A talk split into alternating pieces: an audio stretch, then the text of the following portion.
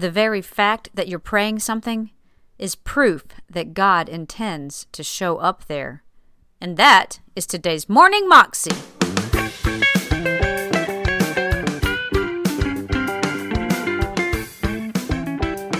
Welcome to the Morning Moxie Show. I am your host, Alicia Sharp, and today we have a new person on the show. His name is Banning Liebscher, and he is talking to us about how when we have a baby inside of us, we begin to pray. And I know for me that that has been happening so much lately. I really feel like God is stirring us to do something in our lives and to really move forward in certain areas.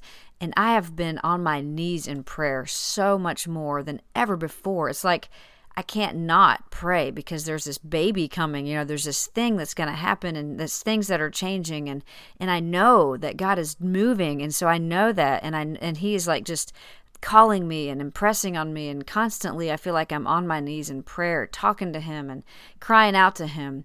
And it's a great place to be because it's like right on the cusp of a delivery right on the cusp of something new. And I'm really excited to see what God's going to do. So this message that Pastor Banning was talking about really impacted me and ministered to me. It's a really short clip but it's really good. Enjoy it It's impossible to get into environments like this and not be encouraged. I uh, we spent a weekend this weekend with people that came in from all over, and and I, I just I sit in these environments. I think it's just impossible not to be encouraged. And the reason I'm encouraged is Rick Joyner wrote a book years ago on the Welsh revival called World Aflame. And he, he makes a point that we've talked about before, but he makes a point where you know, in 1904, this revival breaks out in, uh, in Wales.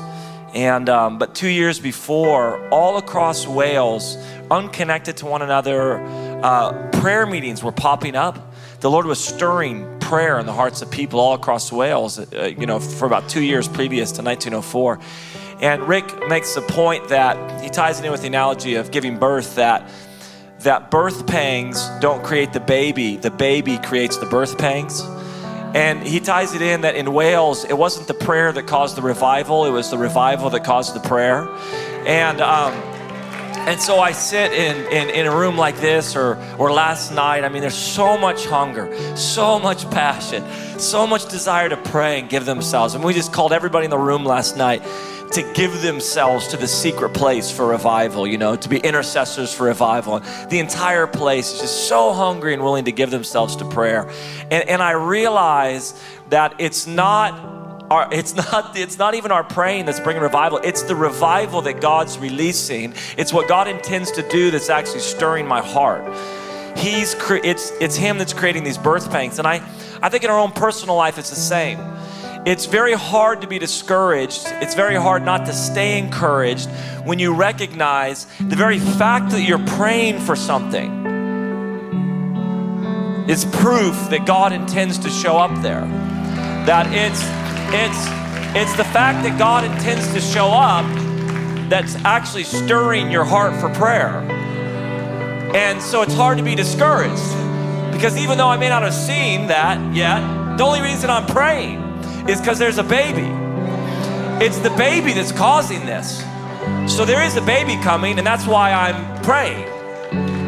And, and I think it's in our own personal life. I mean, across the nation, I know uh, the reason I'm convinced that God's about to release an awakening on a massive scale is because every city we go to, it's this is happening. People are hungry and passionate and praying, pursuing God. I think, oh, that's that's the birth pangs because a baby is coming. And, uh, and I think it's the same way in our own personal lives. There are things that I haven't seen yet, but I know they're coming because I'm praying. I'm not even sure it's my prayer that's causing them to come. I think that they're coming is causing me to pray. Are you with me on this? Grab, grab the hand of somebody next to you. We got to live like this. This is how we live encouraged. This is why people think we're crazy. That's why they think, shouldn't you be discouraged? You say, I just, I can't. I try to go there. It's impossible. I can't really get there because there, I'm stirred to pray. Like I'm stirred to pray, and so I'm really encouraged. There's a baby coming. Like there's a baby coming. in individual areas of my life and the nation and Redding. There's a baby coming because I can feel a heart to pray. Like it just keeps stirring and growing. And the intensity of that heart to pray just keeps growing. And it's more consistent and they're closer together. This is what's happening. I want you to pray. Just hold hands. And Father, we just pray. Father, there are things in our life that we could easily get discouraged over. But we just keep coming to that back to that place that Lord, the fact that I'm praying means that you're on your way. The fact that I'm praying means that you're about to break through there. The fact that I'm praying means that you're going to show up in a significant way. We can feel the birth pangs in our own life. We can feel them growing, becoming more consistent. The heart and the passion and the hunger that's in our hearts. Father, I pray that every person in this room would leave this place encouraged today. They would leave full of courage, encouraged in their own life, simply because their heart and their desires, they look around the room, people who want to pray and worship and seek you. That's the sign right there. So, Lord, we just pray you put courage in people this morning. In every area of their life, not just in the massive scale of revival but in the individual scale of our lives, different situations that we face and different things, we just say, Lord, we, we're encouraged because we're praying. Amen. I think it's good.